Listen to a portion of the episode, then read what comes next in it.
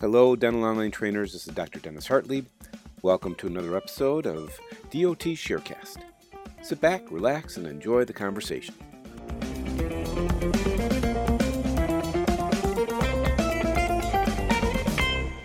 Hello, dental online trainers. I'm Dr. Dennis Hartlieb, and here I am in my COVID bunker, uh, i.e., my basement, again.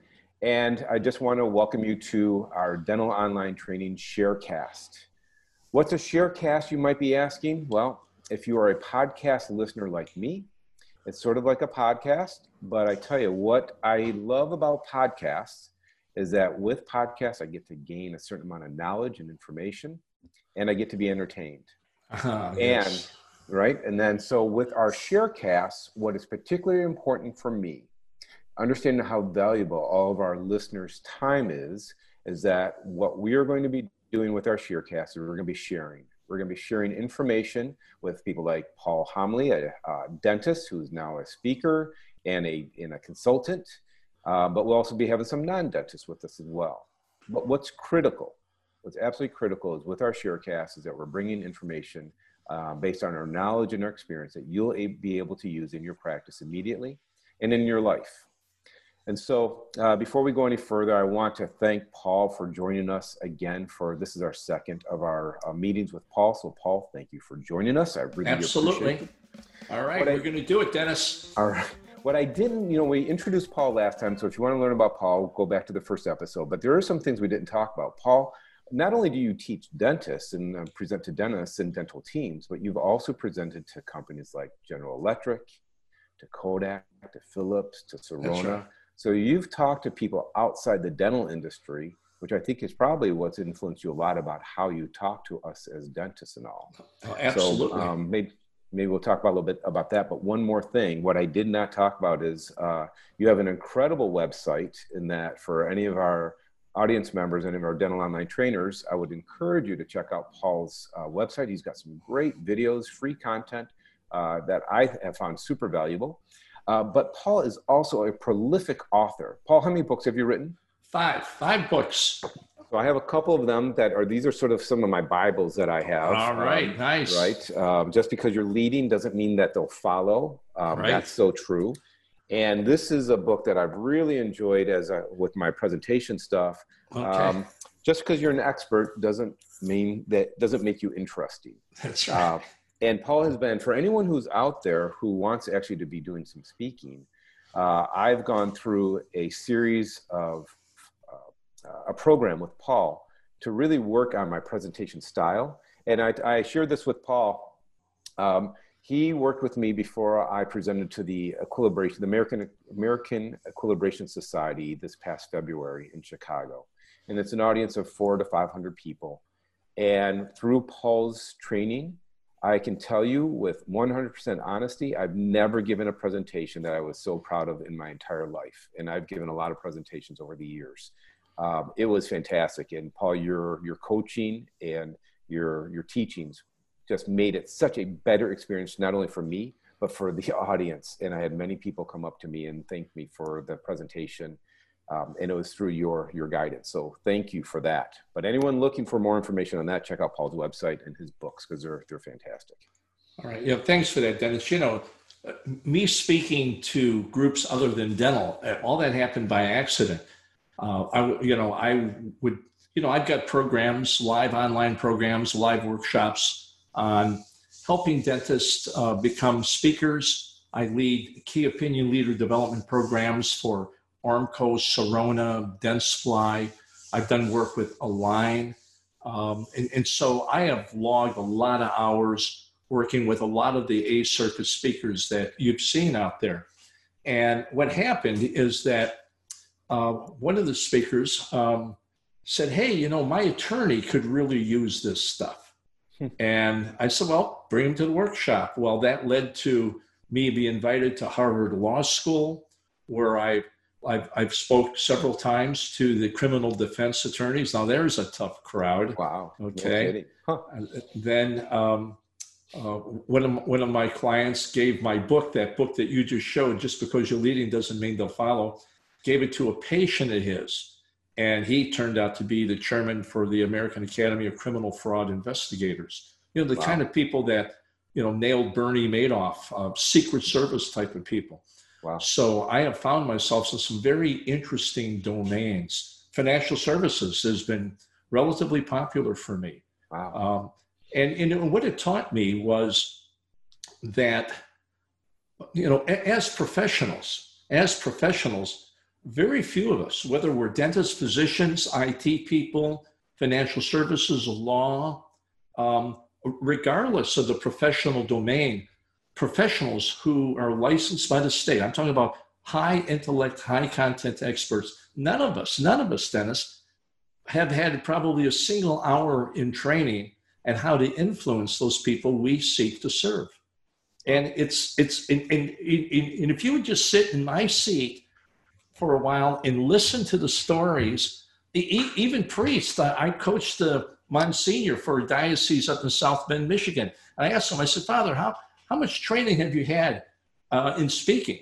And he says, in a four year seminary curriculum, there was one course he took. It's called homiletics, believe it or not. Homiletics, is, yeah, it's homiletics is the art of preaching, and and so the uh, the, the, the cross pollination between working in these different domains has given me fantastic insights into how to deal with patients better. So that's where a lot of my stuff comes from, Dennis, is just paying attention to what other professionals are doing in their domains. What's working for them probably will work for us too. What doesn't work for them probably won't work for us either.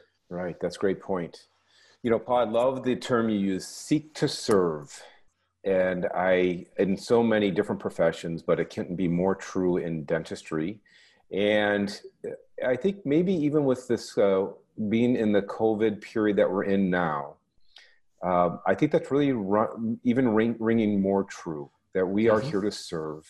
And we have, I think, I think it's been a calling. I think it's for those who love dentistry whether it's the dentist, the, uh, the administrative staff, the dental assistant, the hygienist, the lab technician. I think we have been served to call, right, our patients. And what we talked about in our first meeting was talking about comprehensive care and talking to patients about comprehensive care and how we, many of us dentists, are challenged to do that. Um, mainly, we talked about fear of rejection, right? Patients right. getting up and leaving us. So if you could just give us a, just a, a, review of what we talked about at that. This is almost like a Netflix show, right? Where you can skip okay. the intro, but if you're not quite sure what happened in the last episode, so okay. just give us a, a, little tight review about about that before we go into our, our topic today, which is going to be case acceptance skills for new dentists. For new dentists. Well, here here's the here's the uh, little review of, of last session. We talked about the the the overwhelming fact that over 70% of dentists don't offer care, complete care, to their patients. Complete care meaning uh, discovering all the conditions in the patient's mouth, showing the patient all the conditions in their mouth, and then recommending optimal care that would restore function, comfort, aesthetics, phonetics, and airway. And that over 70% of dentists don't do that out of fear of either overwhelming patients, dentists, or losing them from sticker shock. How do I know that number is 70%? Well, because for decades I have done anonymous surveys during my my seminars that I would do where, where people would use their smartphones and, and I would see the results. So that being said, then then how do we, um, especially in the COVID nineteen era, how do we how do we overcome that fear of losing patients or overwhelming them from sticker shock? And, and what's ironic, Dennis, I, I think COVID 19 is probably giving us that nudge, giving us that nudge to be a little bit more courageous about it. And here's why mm-hmm. because there's abundant evidence that oral conditions can exacerbate systemic conditions. Right. And if you look at periodontal disease, sleep apnea, you know, poor contours, poor margin, any, anything that works against our immune system or compromises our immune system or, or engages our immune system is certainly going to make us make COVID-19 more opportunistic with us. So now periodontal my, my, inflammation, right? Even things like that. That's going to be a, a, absolutely yes. So, I, I, and the distinction I want to make here is doing complete care. I'm not saying that every dentist needs to do complete care. What I'm saying is that every dentist needs to recommend complete care. Thank you for clarifying that because I think that's a huge uh, distinction that dentists have to hear. Could, could you say that again? Yeah, it's not about doing the complete care because because patients will have all their reasons not to do it, most of which have to do with money or time or opportunity or family issues. There's a lot of really good reasons why patients don't get complete care. Right. But uh, our responsibility is not them doing it our responsibility is us recommending it right. and, and, giving them legitimate reasons why and being able to recommend it in such a way that they can hear us and and and feel our concern and and so a big part of our last meeting together was how do you recommend complete care without losing these patients in it and and i don't want to say it's simple but what you need to be is transparent and to tell patients listen you see on tv COVID 19 is opportunistic with people with existing, under, uh, uh, existing conditions, and that during your exam today, I'm going to look for all conditions. I'm going to recommend treatment for all your conditions. Now, I want you to understand that some of these conditions you may not be concerned about. You, it's your choice not to treat them, but I don't have the choice anymore. I'm required to offer you those care. And, and so by so doing, and this is all before the exam now, Dennis. Right. We talked this about that. All, yeah, this is all before the exam. So you kind of give the patient a preview of coming attractions. And then during your examination, you have a conversation with the patient. Let's say they have a missing tooth over here. So, well, Dennis, you know, where I'm looking here, you got a missing tooth here. You know, patients of mine who got missing teeth like this find that over time they lose other teeth because the teeth kind of move around. Does that concern you at all, Dennis? And, right. and then I would find out during the exam which conditions patients are concerned about and which ones they're not concerned about. So now when I do my case conversation, most dentists call it case presentation. I like the word conversation. Yep. When I do my case conversation, I'm going to start with uh, Dennis, you know, before we did the exam, I told you that I was going to reveal to you all the conditions. And, and we're going to do that today. And I, I'm going to start with those conditions that I know that you are concerned about, that you told me. And then I would list the conditions yep. and the treatment for those conditions. But then I would say, well, Dennis, there's also conditions that you have that you told me that you're not concerned about. Right. But but I want you to know that I am. Yep. And when you're ready, I'm going to recommend. And then I would recommend treatment for those conditions as if they were con- con- concerned. Yes. But what, what's beautiful about this approach is that I've made it okay for you not to get your teeth fixed. Right. right. I, I, didn't put you in a position of awkwardness. I said, I know you're not concerned, but I want you to know that I am. See, I already said I don't have a choice. Right. And and that I hope, Dennis, slays the phantom of fear. So, Paul, I have a colleague who who's told me, he said, I've, I've never had a patient not accept my treatment plan. And he said, because the treatment plan is based on what the patient wants. Okay. So my treatment plan is based on informing the patient of their conditions and them telling me what their treatment plan is. So they okay. always accept their treatment plan. And I think very often, and one of the things that, um, as I talk to young dentists, uh, I do not have a pre, when I sit down with my patient after we've gathered information, um, and you, you spoke eloquently about the difference between educating our patients and influencing our patients. That's right. And, and, and I will recommend anyone who has not listened to the first episode to go back and listen to that information because that's critical. And you can follow up with Paul with his books and his other teachings about that because that's the most important thing understanding education first versus influence. But when I sit down with a patient to have a conversation about their treatment options, I do, I do not have a pre scheduled treatment plan set out. I don't okay. go in there. I go in there to have a conversation with the patient. This is what we talked about. These are the concerns. How do you want us to how do how do you want us to help you right? And then work through the That's process. we right design the treatment plan right? We design the treatment plan while they're there. Because we have and you talked about this educating between different materials. We may talk about porcelain versus bonding and if i walk into the conversation already saying this patient, I'm going to go in, I'm going to talk about doing 14 units, units of porcelain. We're going to be doing this. We're going to be doing that. Yeah.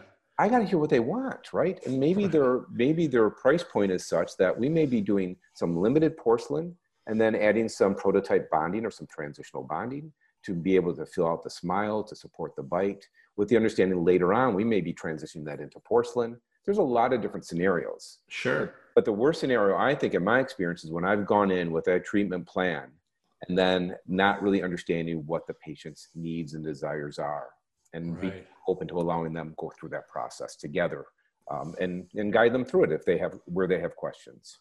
You, you bet. And, and, and that's the big sin. You know, dentists have got their treatment plan, or, or worse yet, they do the exam on the patient and then they say, okay, um, good to see you, Dennis. Um, Ginger, my treatment coordinator, is going to be in here, and she's going to, you know, talk to you about your your treatment plan.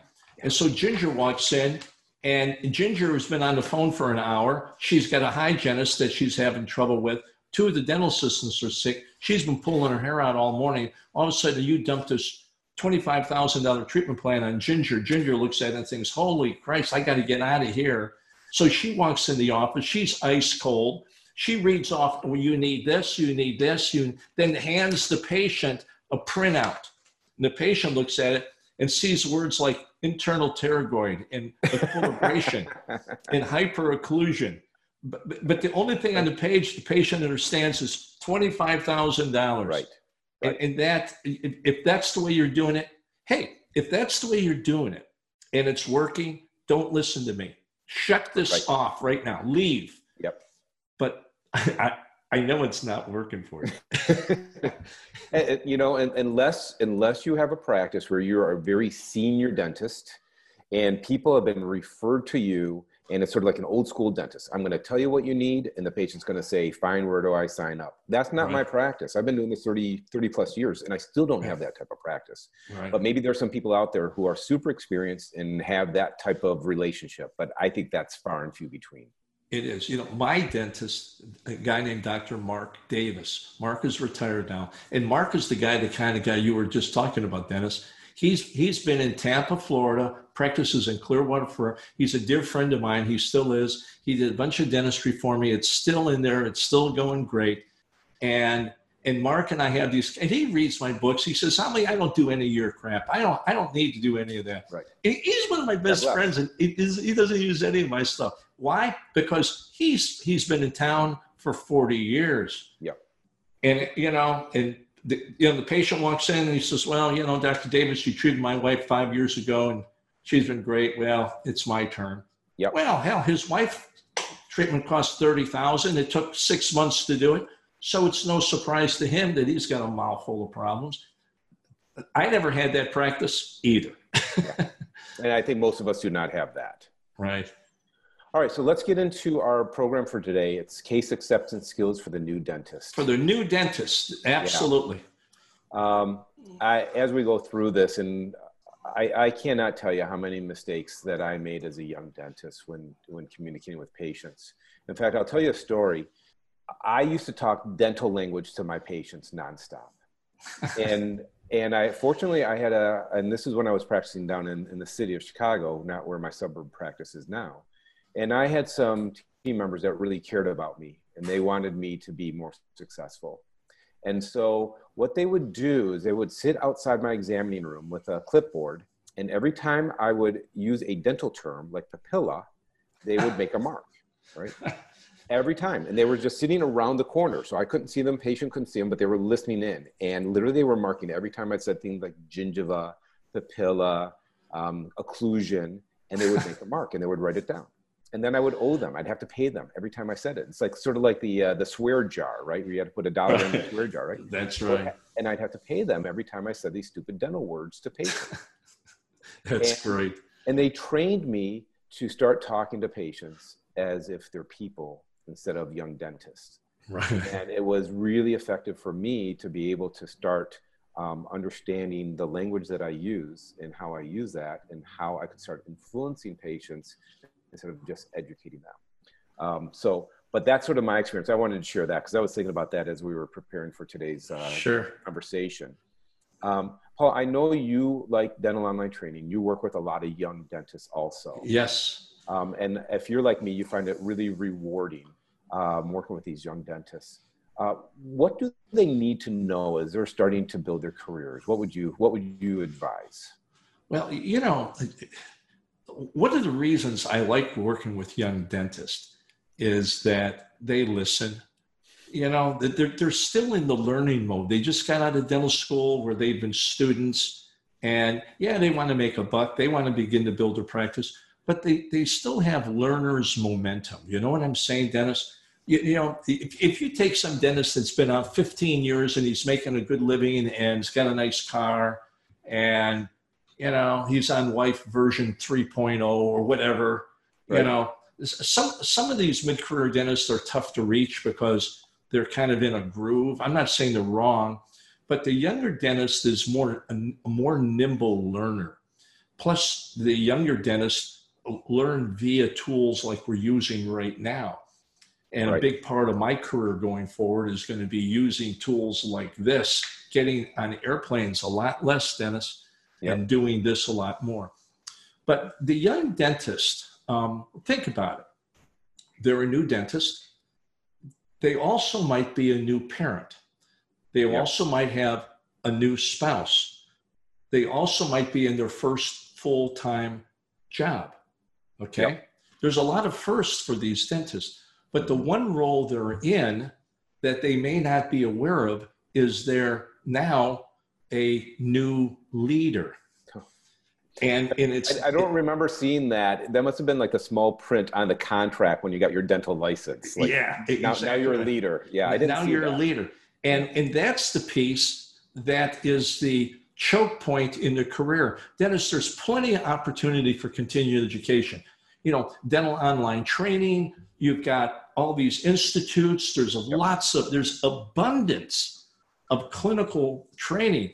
Clinical training will not be the choke point. Clinical training, especially as young dentists, is so critical. That's what I love about dental online training. You show how to do it, you provide the materials, the videos are terrific, you're an outstanding clinician. And so that aspect of it, but the, but the piece, they can learn to be great clinicians, but the piece that if they don't have this one piece, their, their careers are going to build, build, build, but they'll reach a point of plateau. They'll plateau off. Yep. And that plateau is going to occur for many young dentists at about years five, six, or seven. Right? They're, they'll reach a point in which they'll eh, they're doing okay. They're making a good buck. They're yep. doing some nice dentistry, but they're but they never really break out of the seeing 50 new patients a month, you know, working, you know, three chairs at one time, grinding, going from patient to patient to patient. A lot of these new dentists um, are, are practicing what I call same day dentistry. I'm not saying same day dentistry is wrong, but, but after a while, you need to outgrow just treating chief complaints. And if, if you have a career, if you have a 20 year career of tr- treating chief complaints, I guarantee you, you're not a happy guy. yeah, I, I think you're right. I think when I look back at my my younger days, I really thought that my career would be really successful if I would just work really hard and I would educate the heck out of my patients. Right. Right. And what was there's so there were so many things missing.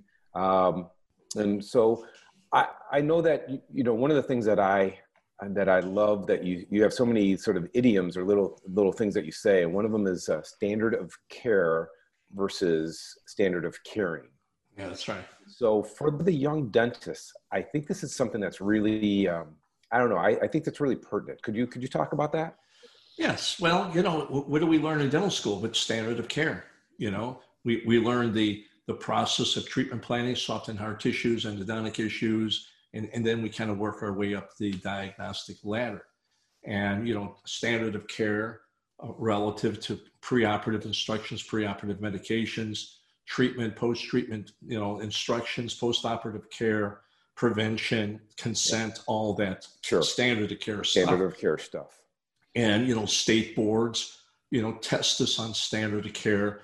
academies award our fellowships and credentials based on standard of care. Yes. You go to 99% of all um, major dental meetings. What do most of the speakers talk about? Standard of care stuff. Here's how to bond. Here's how to equilibrate. Here's yes. how to put in an implant. And, right. and all that's great.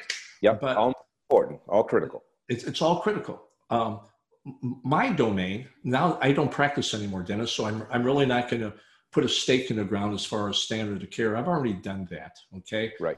But where my stake in the ground is now is on a process I call standard of caring. Right. Standard of caring.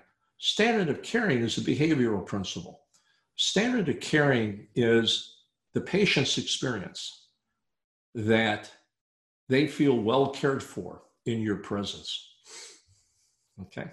I think that some dentists will will confuse the standard of caring to like the fluff that you can do in the office. Like we offer headphones. Well, we don't anymore because of COVID, right? We have blankets. We don't do that anymore because of COVID.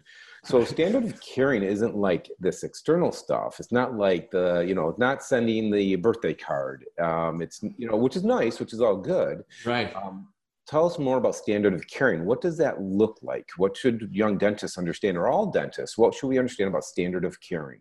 Yeah, you, you, you make an interesting distinction between birthday cards and, and, and aquariums and blankets and earphones. You know, these are all comfort amenities, customer service types of things. Right. And, and, and that's not wrong. Right. But what I'm talking about standard of caring is the inner experience the patient has as they're driving back from your office and they're reflecting on the moments they've spent with you how do they feel? Do they feel overwhelmed because you've used dental jargon in every other word? Mm-hmm. Do they feel uh, disconnected because they didn't understand what problems they had? Or maybe they feel suspicious because no dentist has ever mentioned these conditions before? Or, right. or do they feel peaceful and confident? Do they have a sense that, okay, maybe they don't understand everything that's going to happen, but they do know that that you're going to give them the best possible care and keep them safe and comfortable. Dennis, I, I have I have had atrial fibrillation, irregular heartbeat, for mm-hmm.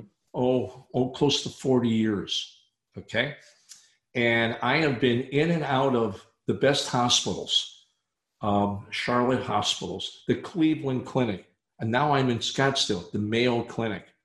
And I can tell you, I can tell you that patients, that patients can feel the care intentions of their providers. Right. They, they can feel, I can feel when my treatment is, is going to be dispensed to me in forms of a commodity versus right. that care is going to be dispensed to me in terms of, first of all, a relationship care in terms of feeling confidence and a relationship that I feel that I, that I can I don't necessarily need to agree with everything.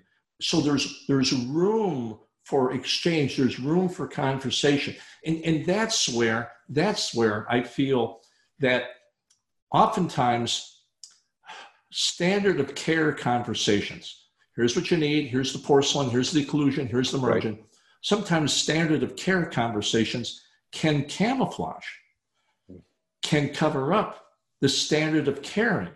Yeah. Right? Yeah, that makes sense. Yeah. One, one of the challenges I think, Paul, with, with young dentists, I think back to myself. So when I say young dentist, I'm thinking about young, young dentists um, as a young dentist. You know, I didn't know myself very well when I was a young dentist, right? I mean, sure my understanding of myself at age 56 is much different than my understanding of myself at age 26 when I first started practicing. And I think that's got to be that's got to be a challenge when um, to be able to know yourself and to be comfortable with yourself as you're talking to patients about and caring for them. Right. right. I don't know. Is, am I correct on that, or where to sort of guide me through this this thought that I'm having as we're as we're as we're talking about this? I, I think that's, I, I think what you just said, Dennis, represents maybe my final domain. and, and that domain is going to be uh, self-expression and self-awareness. Because before you can lead others you, you have to be self-aware. Yeah. And, and and frankly dental school and dental continuing education and our dental dental teaching institutes don't touch at all on you know what what are the what are the what are the attributes what constitutes self-awareness? How does one go about dealing with that? And i'll, I'll tell you this i'll tell you this. My experience dealing with young dentists that oftentimes that the female the woman young dentist is more self-aware than the male. Hmm. know oftentimes the male dentist might be more competitive. They may be more aggressive but in terms of being collaborative empathetic being more supportive i find i've worked with some young and women dentists that are just outstanding in terms of self-awareness mm-hmm. so it really does begin with us and I mentioned in our previous uh, sharecast together that one of my big motives when I was a young dentist is I simply I didn't want to be poor anymore. Sure. right. I come from a very austere family, and so it, my for me it was more about fear than it was about self-actualization. It's the whole Maslow hierarchy of needs things. I wanted a nice car and a decent place to live. And, and I wanted to be able to fill my gas tank up without worrying about how much was in my debit card you know, stuff like that. But after after we get over those things, I think that the young dentist, I think the young dentist, a, a, a terrific thing that they can begin to do is is maybe get into some behavioral assessments. A, a really good behavioral assessment tool is called the Myers Briggs assessment tool. Yep. Myers Briggs, and and there are Myers Briggs facilitators in dentistry, or you can you can pull it up online. I think you can do an online program yep. Myers Briggs. And it really gives you a good sense of, okay, w- where are you? Start with something like that. I think it'd be great for dentists to do that. Yeah, we've we've had that done in my study club, and um, we've also done disc assessment, which I've also find very valuable. And yes, it's, it's it's really uh, it's it's helpful to understand how how it is that you will naturally react, or what you will be, you know, your your process, what your process of thinking is and then to sort of understand this is this is who you are this is how you process things right um, which will then when you're talking to patients understand maybe how they process things when you're working with your team members how they process how they react right how you react to that i think that's all very very important information yeah you know one of the things that i that i struggle with to this day is I, I can take on a very corrosive tone of voice my wife reminds me of that all the time right? Be- mm-hmm. Because I'm I got a pretty broad expressive range. Yep. That if, if I got a little bit of inner angst going on, it comes out. I, I, am not good at hiding how I feel with my tone. Yep. And and and and I paid a price for that. To tell you the truth, I know I've lost patients. I've I've lost referring doctors based yep. on that. And so the Myers Briggs is a great place to start. So so I guess maybe where we start here with the young dentist is understand you're you're a new dentist, you're a new uh, uh, provider, you're a new spouse, you got maybe a new parent. There's a lot of newness in your life. Yep. There's a lot of moving parts, but the piece that you need to start nurturing now is your role as new leaders. And what what leaders do, lead what leaders do is conceptually what leaders do is they, they make it easy for other people to succeed. They create environments where it's easy for people to s- succeed. Leaders make it easy for people to be at their best. And when someone's at their best, they feel better about who they are when they're with you. Yes. And when a, when a young dentist can begin to get conscious, I think that's what it is, Dennis, is develop a consciousness. Am I making it easy for my dental assistant to have all the instruments in the room? Am I right. making it easy for the front desk people to deal with insurance and patient financial arrangements? Am I making it easy for the other dentist or the hygienist, right? Am I yes. making it easy for patients to accept my care? Oh, good one. Yes. You, you see yes. what I'm saying? Yeah. Yep. So I, I, think that's a good place to start. And and we mentioned in the last sharecast, um, I I am open. I am open to having 15 minute private conversations with new dentists we're gonna we're gonna publish. A, I use Calendly on my Perfect. computer, yep. so they can they can have a 15 minute appointment. And I'm totally committed, Dennis, to what you're doing in servicing new dentists. I am very passionate about that. That's and, awesome. And Paul, I know we talked at the end of last episode, and we'll talk again at the end of this episode, that you you're generously donating some time to coach, uh, you know, dentists or, or dental online trainers um, on a specific topic, right? And this is the issue that I'm having. Um, and and plus, I just again want to reiterate: going to your website, there's some great. You have some great information there. There's no no charge. You can um, you have some great videos, some great content that I think people will really really appreciate. And we'll put links on all this stuff on our on our website to make it easy for our, our viewers and listeners. Terrific. So, Paul, tell me with um, let's talk about the new dentists and uh, what do you think are like, you know, do you have like a top 10 of mistakes that that you find that that dentists make you know sort of like a david letterman countdown? Yeah, is there yeah. Well, walk me through. What do you think? Yeah. I, I think right at the top of the list is that new dentists oftentimes get kind of they get kind of sucked into feeling sorry for patients who have got incredible conditions.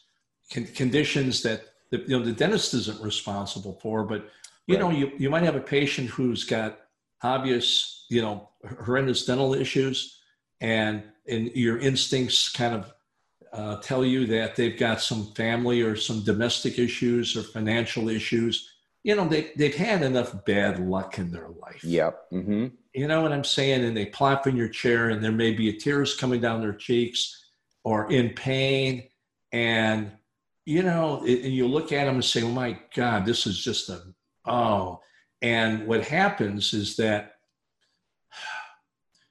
let me give you an example. I, have worked with the veterinary industry at a significant level.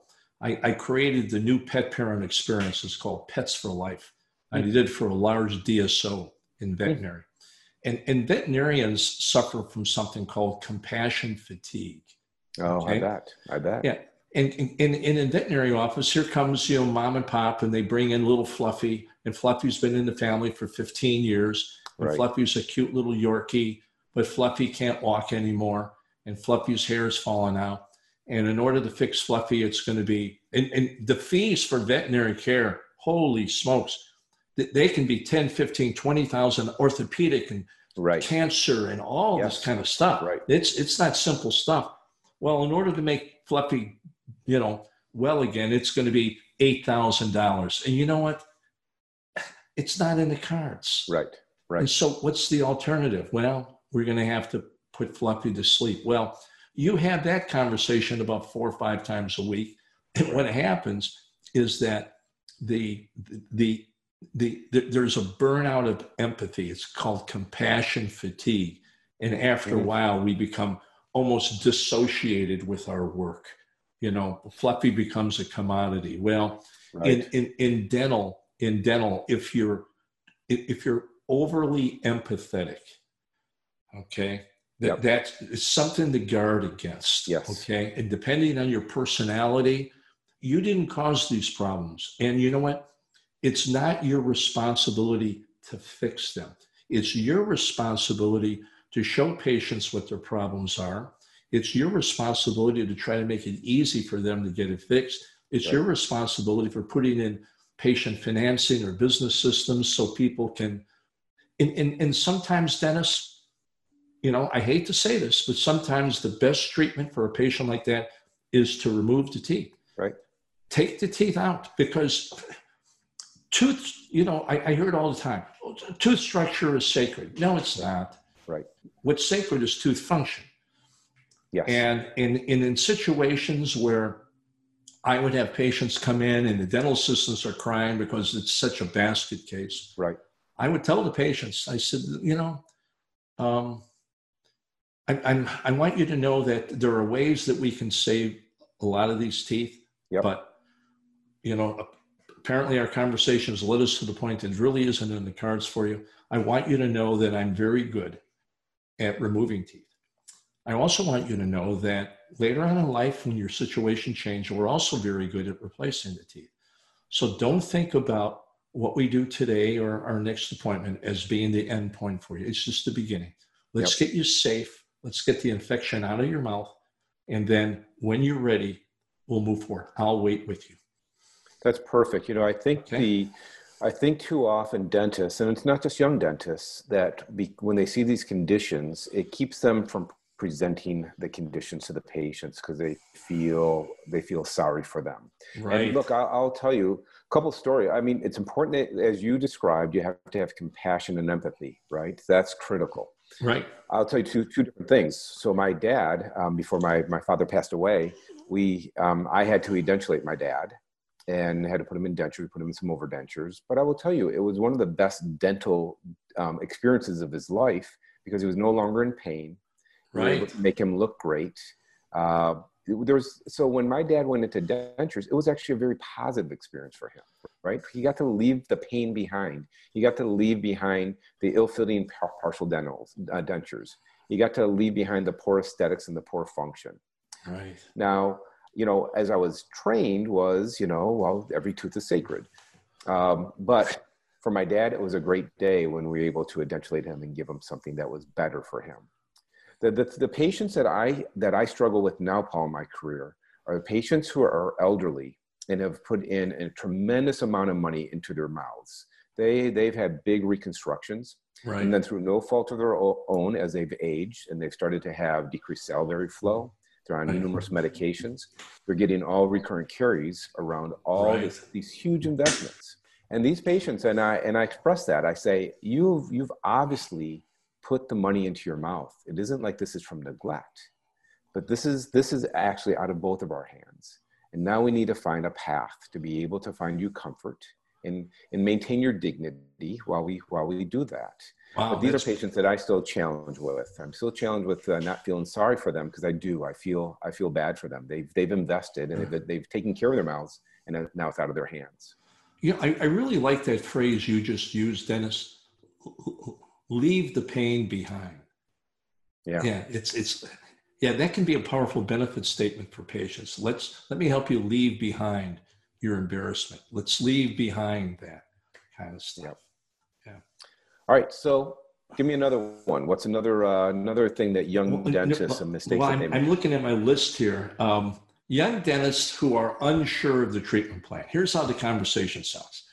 Let's say, well, and you're the patient dentist. Let's say, well, you know, we could do a root canal here, or we can we can watch it, or we can do a, an indirect pulp cap, or we can prep it and put a temporary on it, or we can go ahead and do the root canal. And but, but if we do the root canal, we're going to have to do a post and and we can do a crown. We can do a all cast gold crown. We can do a, a zirconium crown. We can, and, you know, it just. I'm glad I'm not a gun owner because uh, I don't. I could take any more of that. Yeah, yeah. You see, it's it's being unsure. Here's here's what you do. You, you, you look at the patient's medical history. What's appropriate for the medical history? Okay, right? Uh, and, and then what's what's appropriate for the mental health of the patient? you know what's appropriate for their budget and then you decide you decide optimal care and then present optimal care for the patient but when you when you start this well we could do this or we could do this or we could do that i mean what does that say to the patient dennis yeah that, that you don't know what you're doing you don't know what you're doing and then you're then you're well the patient will choose well hell that, that isn't going to work. you know, when I'll, I'll, find this, like, say it's just a single tooth, uh, an anterior tooth that's fractured off at the gum line. Right. And our treatment plan could be, you know, Morton Amsterdam would say, look, there's one, uh, there's one diagnosis, there's one good diagnosis, but there's multiple treatment plans, right? Oh, good. I like that. I like right? that. So the condition is, is that you got a fractured off tooth at the gum line, number 10. Right. So the treatment plan could be orthodontic, you know, uh, root canal and orthodontic eruption. It could okay. be extraction and uh, place a bridge. It could be extraction and do uh, an implant. It could be extraction and do a RPD. So part of getting to know patients, we talked about this in the last thing, and understanding, not educating, but with influence, understanding what their desires are.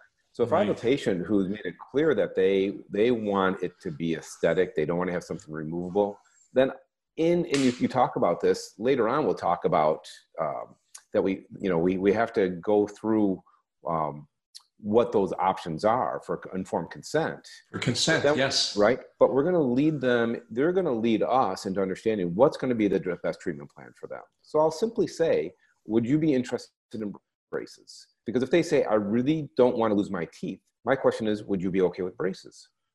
Right? Because that's how we're going to save your tooth. We're going to pull your tooth down and then we'll be able to use right. it by putting a crown on there. But then they'll say, no, I don't want braces. All right. So do you want a tooth-like um, replacement? Because then we'll talk about an artificial root. Sure. About a dental implant, right? And that leads us down into without overwhelming them with all these four, five, six, seven different options. Right. Right. And, and, and what I really loved about what you did there is you didn't tell them, you asked them, would you be okay with braces? Would you be okay with this? Would you be okay with that? That that way you're not, and, and that really spills into like number eight of the big mistakes is giving too many options. It's like you're carving everything into stone. Okay, we can do this, we can do this, we can do this, we can do this. You decide. You know, and where a lot of that comes from, Dennis, I call it the the uh, the Trojan horse, the Trojan horse of treatment planning. Here's the deal: the young dentist who's broke. Okay, mm-hmm. yep. and we're gonna we're gonna talk about treatment planning based on your own financial comfort zone. Good, that's a but good the, one.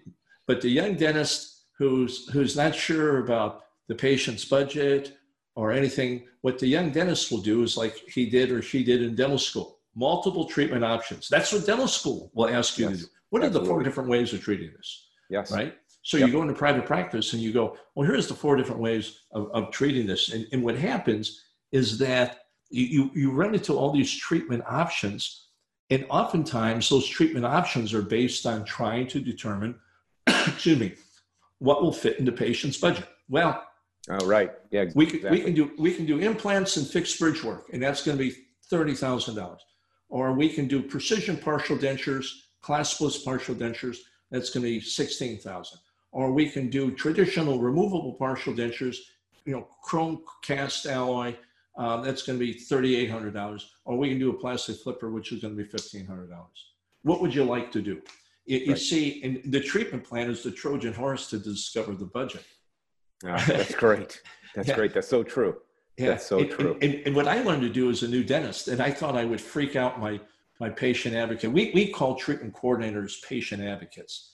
Um, and Perfect. the reason for that is that it's it gives a patient a sense of value instead of instead of labeling her by her job description, label her based on the value she brings to patients. Oh, that's great. Um, I, you know, I got to the point where multiple treatment plans, I was getting a headache listening to myself as a young dentist.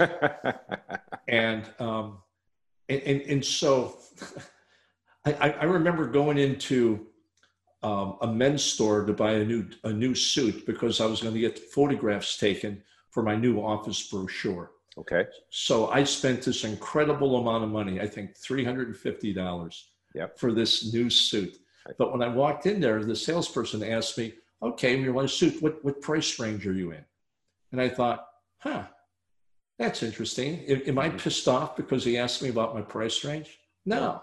I figured, so that experience, I remember Joy, uh, was her name, Joy Millis. Actually, it was Joy Gaither at the time, was my um, patient advocate. She was terrific, worked with me for many years.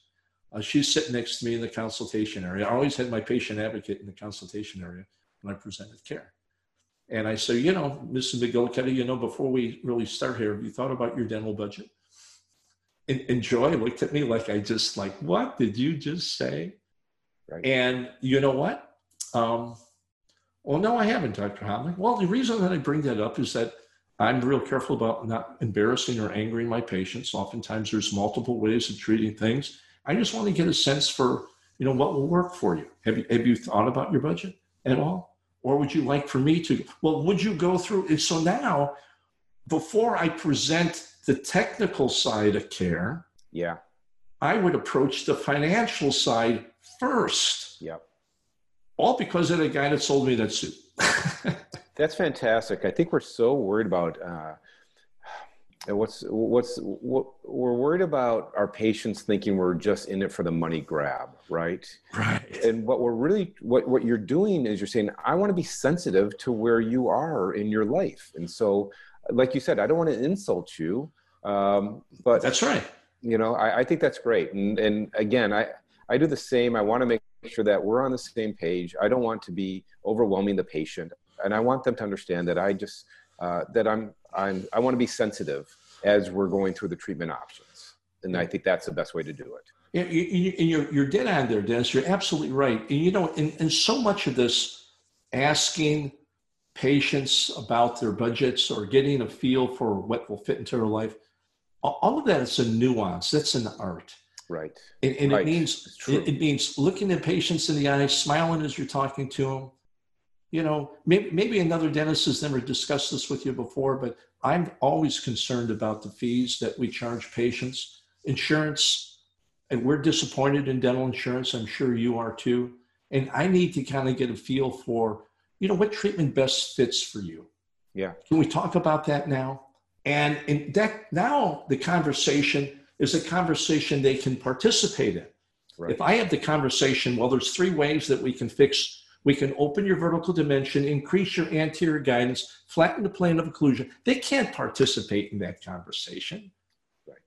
Not at all. Well, you, we're going to talk about this um, in a bit about what dentists can afford themselves, but I think that ultimately is part of it is that we, you know, we get nervous when we have to start talking about money with patients and, you know, because our physicians don't do that, our physician colleagues don't do that. But right. in dentistry, we, we, do need to do that. And we need to be comfortable with that. And I think that's training that a lot of dentists need just to be able to be comfortable about what, uh, what the costs are and being able to have open conversations about that. Dennis, I could not agree with you more. Absolutely. I, I think if anything for uh, advice for young dentists is learn to talk about fees yeah. Because you're going to talk to the patient about treatment planning. What are they going to immediately say? Well, doc, mm. how much will all this cost? If you go, oh, well, I'm going to get Ginger, my office manager, and then you bail out. It's it's like talking about money is beneath you, or right. worse yet, that you don't care. Exactly. Learn yeah. to respond quickly. I may say, well, you know, Dennis, I would need time to put a treatment plan together, but cases like yours typically can run between two to three thousand dollars. Right. Patients typically take about maybe three to four appointments to do something like this. Right. We, we've got financing arrangements in this office that will let patients pay for it over time. Are, are you comfortable with something like that, Dennis? You yep. see, you just get done with it. Quote yep. the fee, quote yep. the time and treatment, and then quote the financial relationship. Then ask Right. Is that comfortable for you? They say, well, no, I had no idea it would be that expensive. I said, well, that's why, Dennis, I bring it up. Yeah, exactly. Say that's so, why I brought it up. And you know, and oftentimes, like with complex cases or very, very big comprehensive cases where there's a lot going on, then because uh, I don't know what the number is because I'm not sure what the periodontist is going to need to do, what the orthodontist is going to need to do, right? So I, I literally will say, you know what, we ha- we have to think in, in terms of a car you know because I, I, I know in my mind we're talking probably anywhere from 25 up to maybe 40 45000 dollars. Right. And i'll say what i don't know i don't know if we're talking about a prius or a corolla or if we're talking about a mercedes because you're going to have you're going to have to make some decisions right? And so you may um, but i do want you to know it's going to be a sizable investment. We're talking tens of thousands of dollars. Right. i just don't know at what level but you will be able to guide us based on what your budget and what your expectations are right? right? But it's important to get it out there, I think, so pay, so that the patient isn't blindsided, so they're not they don't have sticker shock and start right. having conversations early about it, right? Because then everyone loses. They get pissed and they leave. Every, everybody loses, absolutely. That brings us to number seven. Number seven on the top 10 mistakes is trying to overcome their objections to fees. Oh boy, oh boy. We had a whole host of salespeople come into dentistry over the last several years and they would teach us to overcome patients' objections. Oh. Patients will say, thousand dollars for a crown, that sounds really expensive. They teach us to say, well, don't think about it as an expense. Think about it as an investment. investment. You bet. Or, or they say, um, oh, I'm really concerned about uh, discomfort. I'm really afraid of dentists. Well, dentist, if you don't go ahead with this treatment, it's only going to be more of a problem for you when we have to fix it. Right. Is there any reason why you wouldn't want to go ahead and do that today? And they talk about closing the case, uh, closing the case. Stop that. Don't always be closing. Always, always be, be closing. Always be closing. You know, Dennis, the most popular profession worldwide is, is teaching. The second most popular profession worldwide is sales. Look it up, Google it. Salespeople are the second most popular. Now, what's the probability that your patient is a salesperson or a former salesperson or mar- married to a salesperson or their best friend is a salesperson? Sure. And what do salespersons learn day one? How to overcome objections. Once patients get a sense that you're trying to overcome an objection with a sales phrase, you're toast. You lose all your credibility, all your. Dennis, do you agree with that? I think that um, in this uh, in our meeting today, I don't think there's anything more valuable than you could tell tell a young dentist. I think I, I think this is gold right here. This this is pure gold. Absolutely. Yeah. And, and, don't be seduced into it. You don't need to sell. Remember, it's it's about leading. Yes. Remember, it's about leading, not selling. And, tell, and if you're tell, tell them the three issues with leading again, Paul. When you're leading, tell them the three things. Yeah, as a leader, you're really responsible for three things. Number one, giving patients a destination of what their outcomes can be. And I really like your phrase, Dennis. Let's leave the pain behind. Okay, destination are the behavioral outcomes that patients can expect. It, it's they'll be more confident at their daughter's wedding, or they'll be or, or, or they'll be more confident in a job interview, or they'll be able to eat well again. Talk about terms of behavioral destination. Number two, talk about the resources that patients that you have available for patients for reaching those destinations. Here's your resources: great facilities, state-of-the-art equipment, well-trained staff, right. a, a, high level of standard of caring, um, safety and comfort. These are all the resources.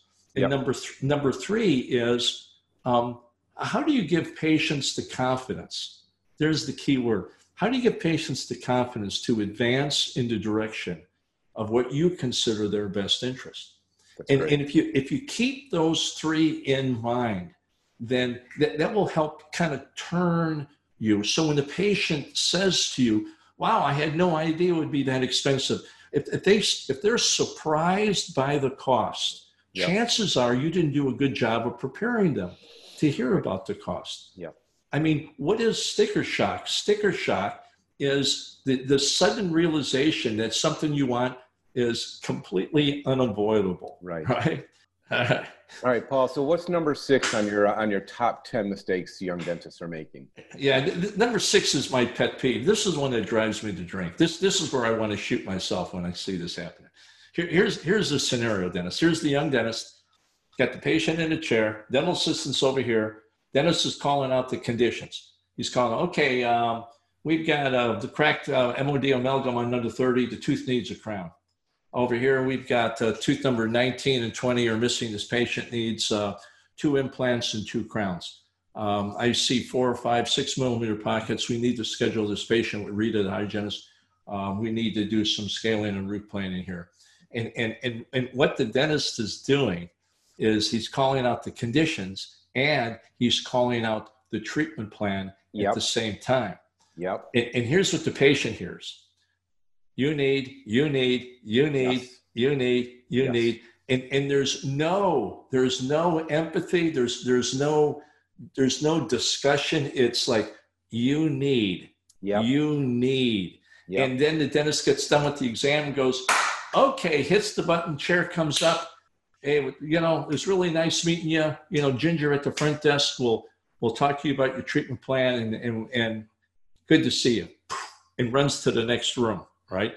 Because he's got three other patients in the chair or, or something going on.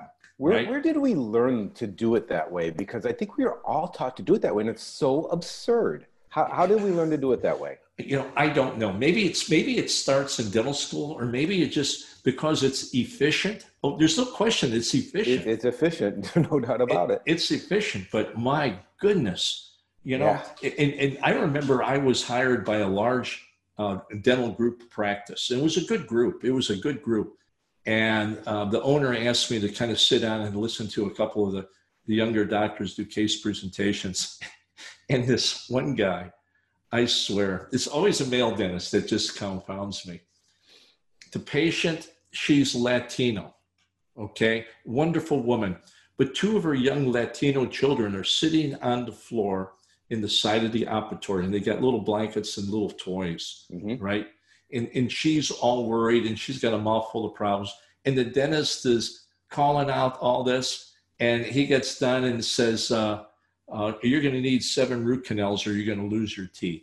You know, talk to Ginger at the front desk, and he walked out. Now his diagnosis was right. You see, he knew he knew what he was talking about. Mm-hmm. What he didn't know, Dennis, is after he left the room, this woman just broke out in tears. When she started crying, what do you think her two kids started doing? Oh.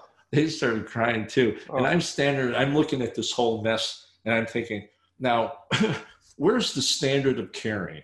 Right.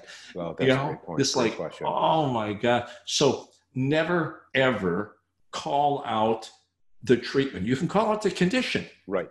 Call out the condition. Yeah. Right. And if the patient asks, well, what would you do about that? Say, you know, let's get through the exam, then you and I will talk about all these findings.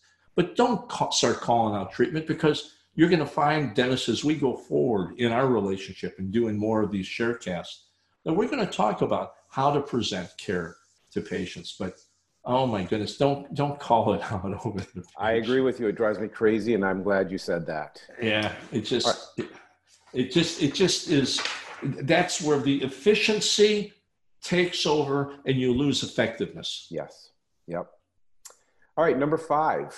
Number five. What was number five here? I just looked poor, at number five. Poor oh. personal communication or poor personal connection. Yeah, poor personal connection. Well, that's that's what calling the treatment plan out over the patient relates to.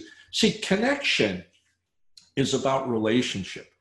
And if the patient doesn't get a sense of relationship, then you, are you're, you're starting at a deficit. You're starting at a deficit. See, here's the deal. Um, dentistry is personal. Right. Right. And patients want it to be personal to you too. Yes.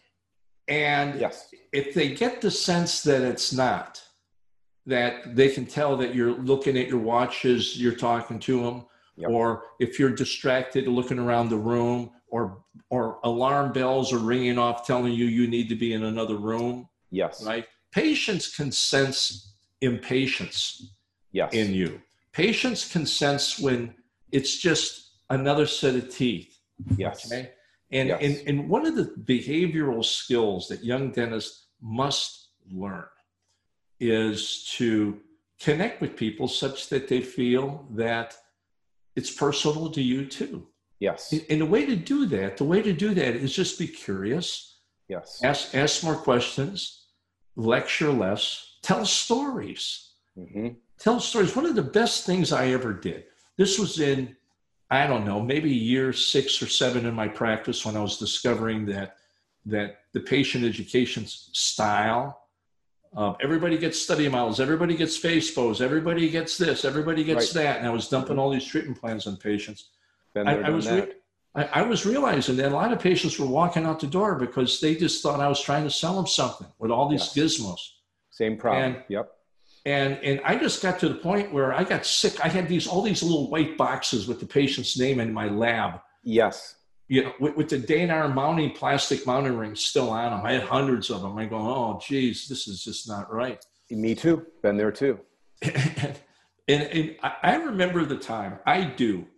I, I was I was working. My chairside assistant's name was Lisa at the time. She was terrific. This is just a little southern girl. This was in Hildebran, North Carolina. Just a little southern girl, just sweet and attentive. And they would just, they would just, they're all come from blue collar families, and they would just work themselves their fingers to the bone. I just loved it. I did.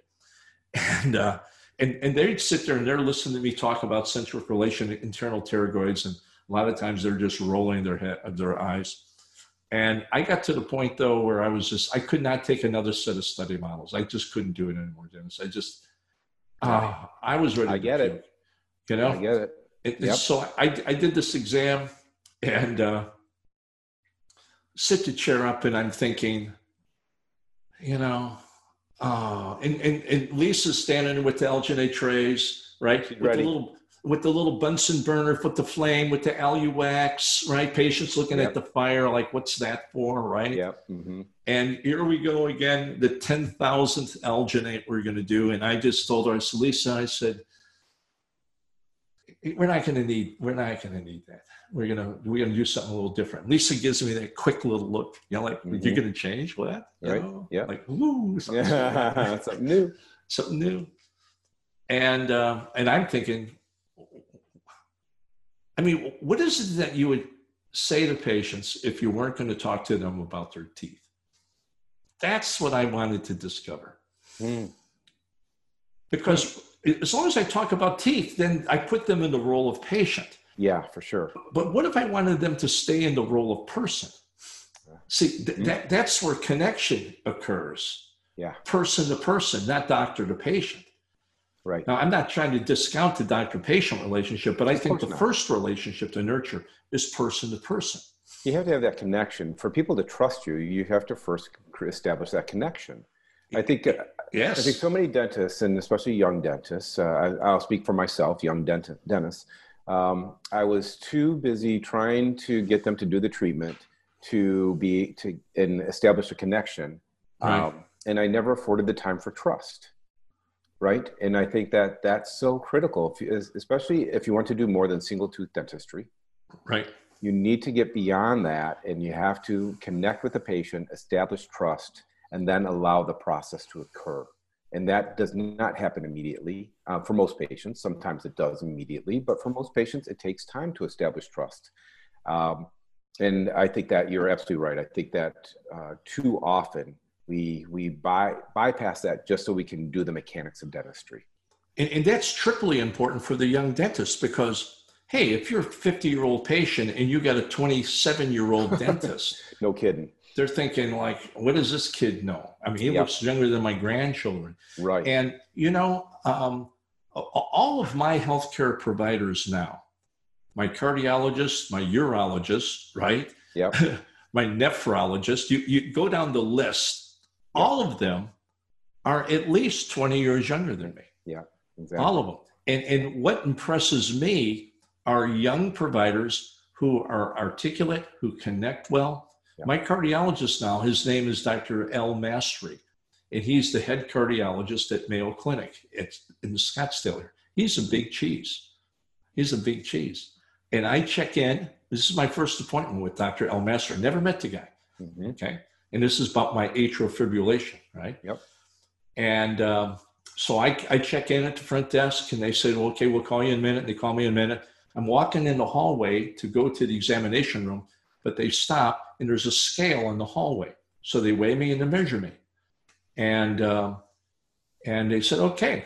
And so I walked into the examination room. Guess who's in the examination room? Dr. El Mastery. what's he doing there That's what I thought. he says, "Well, Paul, welcome to the practice." And we sat down. He he was there before I was. Now, Wow. you tell me, how effective was that? Yeah. He's ready relationship. Yeah. he's ready for you So, new dentist. Here's what I suggest. Here's what I suggest. That new patient checks in at the front desk. You be in the room before they get there. Okay, whether it's a consultation room. When we get into more details on this, we're going to talk about the pre, you know, the, the new patient interview. You be in the operatory waiting. You be in the consultation room. You be there first. And that sends a huge message that this dentistry is important to you too. It's personal. This is great, not just for young dentists, but I'll tell you, I'm guilty of that as well. Is sort of doing a bunch of other stuff while they're getting the patient ready, where I could just be, I could be there ready for the patient, and I, I'm going to take that to heart. And I think, especially for consultations, just Absolutely, be there, yes. and then welcome, and then they they know that you that you're ready for them. And, and with COVID 19, it's even more important because the less time they spend in the dental office, the healthier they, Yeah. the safer they'll be. Yeah. All right, let's go. Let's go to number number. Or this is my favorite, Paul, because this is an issue that I've had. Now, um, I'll let you talk, and I want to share some advice that I got from a dentist that was very effective for me. But treatment planning based on what the dentist can afford. Oh. So you go ahead, and then I want to share Yeah. my little thing. well, you know, it's it's pretty self-explanatory. Here's a new dentist, graduates dental school. Uh, what, what, what a new dentist in debt now? Like 300,000? I'm thinking at least. Oh man, I, I went through dental school on the GI Bill. I was uh, in the Air Force before I went to dental school, and I was in the Navy after dental school. So I had the GI Bill. Plus, I worked full time when I was in dental school. I'm tired of being poor. I've already said that a thousand yeah. times, right? Yeah. And so, um, young dentists come out of school a lot of debt. Maybe they got some domestic. They made some domestic decisions like having children, buying big homes, stupid things like that. Okay getting getting overextended domestically or, or, or, or personal expenditures, big cars or fancy boats or new golf clubs or whatever it is. Okay. You know, and, and, I don't even I don't even see that so much for my like my young dentists that are graduating from Marquette. I mean, they have enormous debt. It might be a half million dollars. Um, okay. And they're just trying to even get into like a, a small single family home. You know, just uh, you know a starter home, but they're okay. half a million dollars in debt. And so, you know, it's they're you know they are they are really struggling to find ways to make ends meet. And as we know, for young dentists, it isn't like you're going to go out and start making a killing when you come out. Right. So I think a lot of these, a lot of these um, newer dentists, they're, it's just, it can be overwhelming the amount of debt that they're coming out with. And so, uh, you know, it's, it, it's a big challenge. I will tell you what helped me. Um, I have a colleague. I grew up very, um, like you, very modest background. Uh, my father uh, uh, finished school in eighth grade. My mom uh, didn't finish high school, and so we, you know, we we, we were fine. You know, we we had we had a fine living, but uh, we we didn't have we didn't have extra money for sure. And so I had difficulty telling patients that their treatment would be thousands of dollars, let alone ten or twenty or thirty or forty thousand dollars, right? Right. And a, a, colleague of mine said this to me. He said, "Look, Dennis." Um, he was like me. He said, "You know, I grew up. If we took a vacation, we stayed at the Holiday Inn, right?" He said, "And the Holiday Inns are great. There's nothing wrong with the Holiday Inn. They had a swimming pool. We were happy at the Holiday Inn." He said, "But you know what? There's people who have the availability to spend more money, and they can stay at a place like the Ritz Carlton or the Four Seasons." He says, "Dennis, would it be wrong if we didn't have the Four Seasons or the Ritz Carlton available to people who could afford it. That only the only hotels available were Holiday Inns. Would that be fair? Wow, that's a good that's a good way of thinking right? about it. And so that that really sort of switched the made the switch for me. And then I started thinking it isn't about what I can afford, right? It's about what the patient what they value, right? do they value this and do they want to spend this type of money it's their money and they get to choose to spend it however they want but i took that i took that away and I, and I think about that all the time because patients i don't know what they can afford and what they want to afford and what they value but i right. do know that i can offer i can offer it. And if they choose not to have that then they they get to choose not to. But that's not about me that's about them. And that was very helpful for me. Yeah that, that that's very well said that's very well said. And and that whole um, what do they call it scarcity mentality? Yes, Every, right. everybody around me is as poor as i am right? exactly that, simply isn't the case and, and i think that's part of professional development dentists need to grow out of that you know and an extension of that is number three number three is treatment planning based on what the insurance will pay Here's the scenario. A lot of people have issues with this. So tell me what you think about that. Well, here's the scenario. Young dentist comes out of school, goes into a, a practice to where there's maybe a couple general dentists already there, a bunch of hygienists, and uh, there's mother superior, the office manager, mm-hmm. sits down with the young dentist and says, Now, you listen, we got all these different PPOs, all these insurance plans. Patients aren't going to accept anything that their insurance doesn't pay. So before you start talking to patients about what they need, you need to we need to look at their insurance first and then blah blah blah blah blah. And young dentists are just shell shocked into this belief system yep. that patients will only do what their insurance will pay. And maybe it isn't Mother Superior that's driving that. Maybe it's a senior dentist or yep. maybe it's their own scarcity mentality. Yes. But, but basing a treatment plan on your ability to pay or basing a treatment plan on what you think the insurance or hope what the insurance will pay, big, big, it's a career derailer. It's a killer. Yes. Big time. I, I have uh, several dentists from my generation, and they they started their practice that way, and you can't get out of it, or it's really difficult to get out of that. Right. So you're right. If you can if you can derail, derail that mindset right in the beginning, um, it's going to serve you well as you get into your later years for sure. Absolutely, yes. Paul, number two, not discovering chief benefit and chief fit issues. Tell well, you, you know, the, yeah, you know, we touched on that earlier. You you need to kind of get a feel for why people want their teeth fixed now, I'm talking about a patient now with multiple conditions. You know, sure. a, patient, a patient who needs a cleaning or a simple filling, it, to tell you the truth, probably patient education is enough. You know, right. good listening yep. skills, a smile, that kind of thing. Get yep. them in and out. They'll, they'll love you for it. But I'm talking about a patient that needs a couple thousand dollars worth of dentistry, let's say, and they've got some aesthetic or some phonetic issues or some sure. infection issues to where there is you know, there's complexity to the care. What's really important is that you, you get an understanding of why the person wants their teeth fixed. What we learned in dental school, what young dentists learn in dental school is how to fix teeth. Correct. And in case presentations typically are narrations of the technical process of how we're going to fix things. We're going to anesthetize the area. We're going to prep the tooth. Correct. We're going to take an impression. These are called process centered conversations. Those are consent conversations. Those aren't the influencing conversations.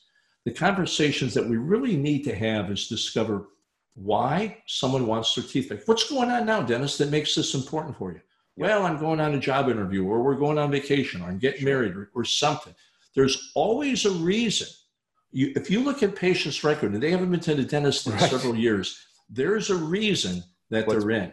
What's motivated them? And what's motivated them? And number two, you need to get a sense for what's going on in their life. What, what do they need to fit your dentistry into? Mm-hmm. Are they still in school? Are they on fixed income? That's something that you deal with all the time, I'm sure, sure Dennis. Yep. Okay. You know, are they in the middle of a, a, a, change of jobs or a divorce or are they getting married? Those issues of fit. Fit is my jargon for how does dentistry fit into patients' lives. And when, as a young dentist, as a young dentist, stay curious. Stay curious. When you have a patient with multiple conditions to where yep. it's kind of a pricey kind of treatment plan, and you see yep. that patient hasn't been in the dentist for a while, get curious and just ask, hey, what's going on now that makes this important for you? What's been your uh, experience there, Dennis? I think that's a great way to put it. I don't think you can say it any better. That just simply asking the patient. So I'm curious, what's uh, what's bringing you in now? And yeah. uh, you know, and I have found that patients are pretty doggone honest. They'll just come out and tell you, you know what, I, right. you know, I had two kids in college. I, um, you know, I've been worrying about this. I, I've, I always take care of myself last. And yes, that's a very common thing. And so I'd like to use that very often when patients say, you know, I always put myself last, and they start um, as we go through the treatment options, and they maybe you know they fall back into that, and then I'll just sort of remind them, you know, you you came to us because you didn't want to put yourself last anymore. That's is good, this, Dennis. That's right? excellent. And so is this is this a challenge you're having now? Is this what you're thinking about? Uh, because we want to get we want you to be happy in the end. So, yeah. but I think that you're this the the chief benefit and chief fit issue. I think is absolutely. I think you're spot on with that. Yeah, and and that's number two is discovering. And, and the, the number one mistake is once you discover the the benefit and the fit issues, the mistake is not including them, not connecting them in the case conversation. Start your case conversation with Dennis. You know, you mentioned to me that you're you know going in for a new job interview and you want to feel your best. You've been away from the dentist for three or four years but now it's important to you. I understand that. I also know you said that you know your boys are in college. You got a lot on your plate right now. Uh, one of the conversations we'll have after i talk to you about my recommendations is let's talk about how this works for you. Is this something that we do now or is this something we do later? Right? You see i'm going to discover the fit and benefit then i'm going to revisit the fit and benefit when I recommend treatment. Young dentist, if you learn to do that, oh, you're in good shape. You're in real good about, shape. It's about planting seeds. And we talk about this uh, yes. uh, with, my, with my young dentist. Plant the seeds. Just don't worry about harvesting. So many people are worried about harvesting immediately. Just get seeds planted. Just keep on planting seeds and just grow your practice. And then the next thing you know, you're doing this dentistry that you had talked about three or four years ago and that's that's very common in my practice today outpatients. And we talked in fact someone just about to start a big big case. We talked about this four years ago. And it's right. just been taking time and confidence and trust and other lifestyle issues that had to sort of fit into it. And here we go.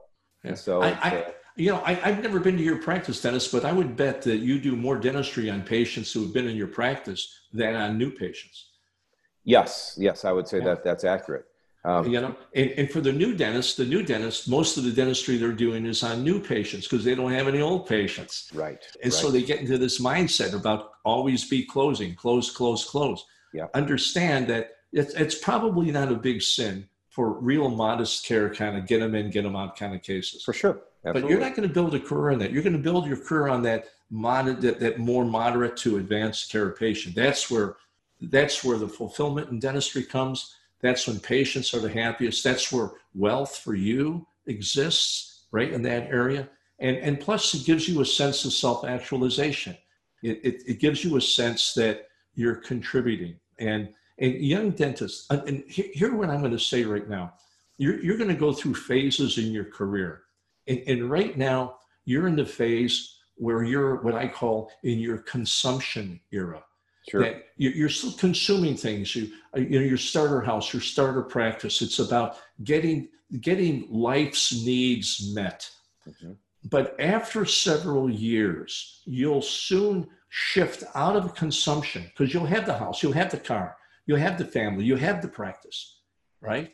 You'll shift out of that. Not saying that you you'll stop consuming, but it won't become the primary driver what you'll shift to is the contribution era of your life. And what contribution is all about, it's about taking those patients who've got complex needs and restoring them with ease.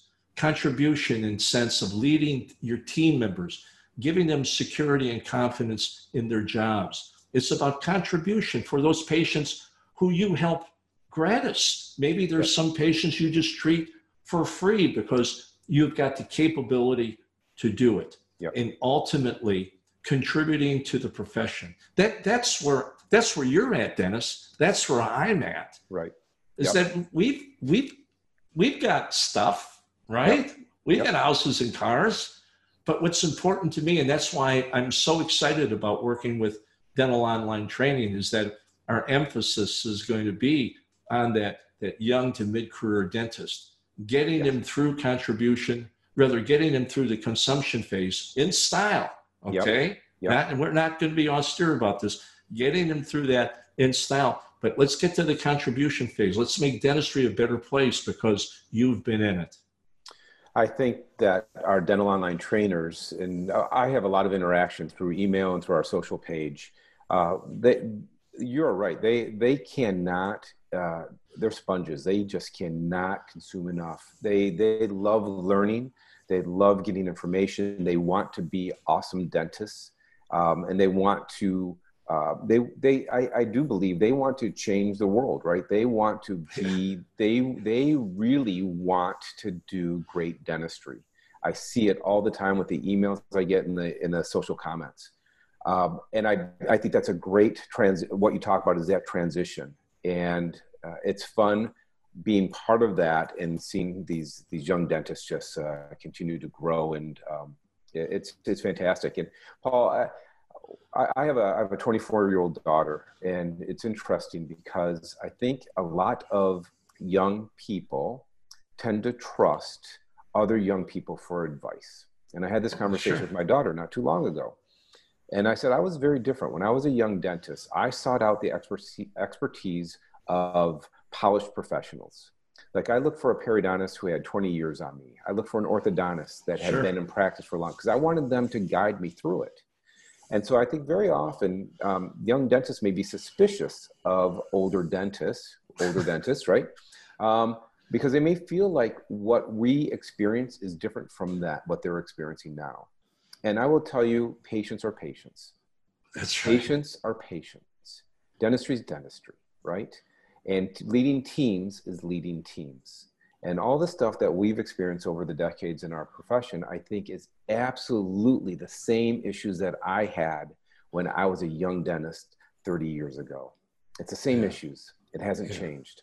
And yeah. so I, I, I, truly I can't thank you enough for for sharing your wisdom and your experiences uh, and being so open with uh, with all your information to help help our dental online trainers, our young dentists, and our and our our veterans just get better. And and I know this has helped me, and I'm already going to look at how I'm going to be in the consult room before my patient shows up, so that they know that I'm ready to talk about them and that right. I'm not distracted by another patient. I'm going to be re- ready waiting for them. I think that's great advice.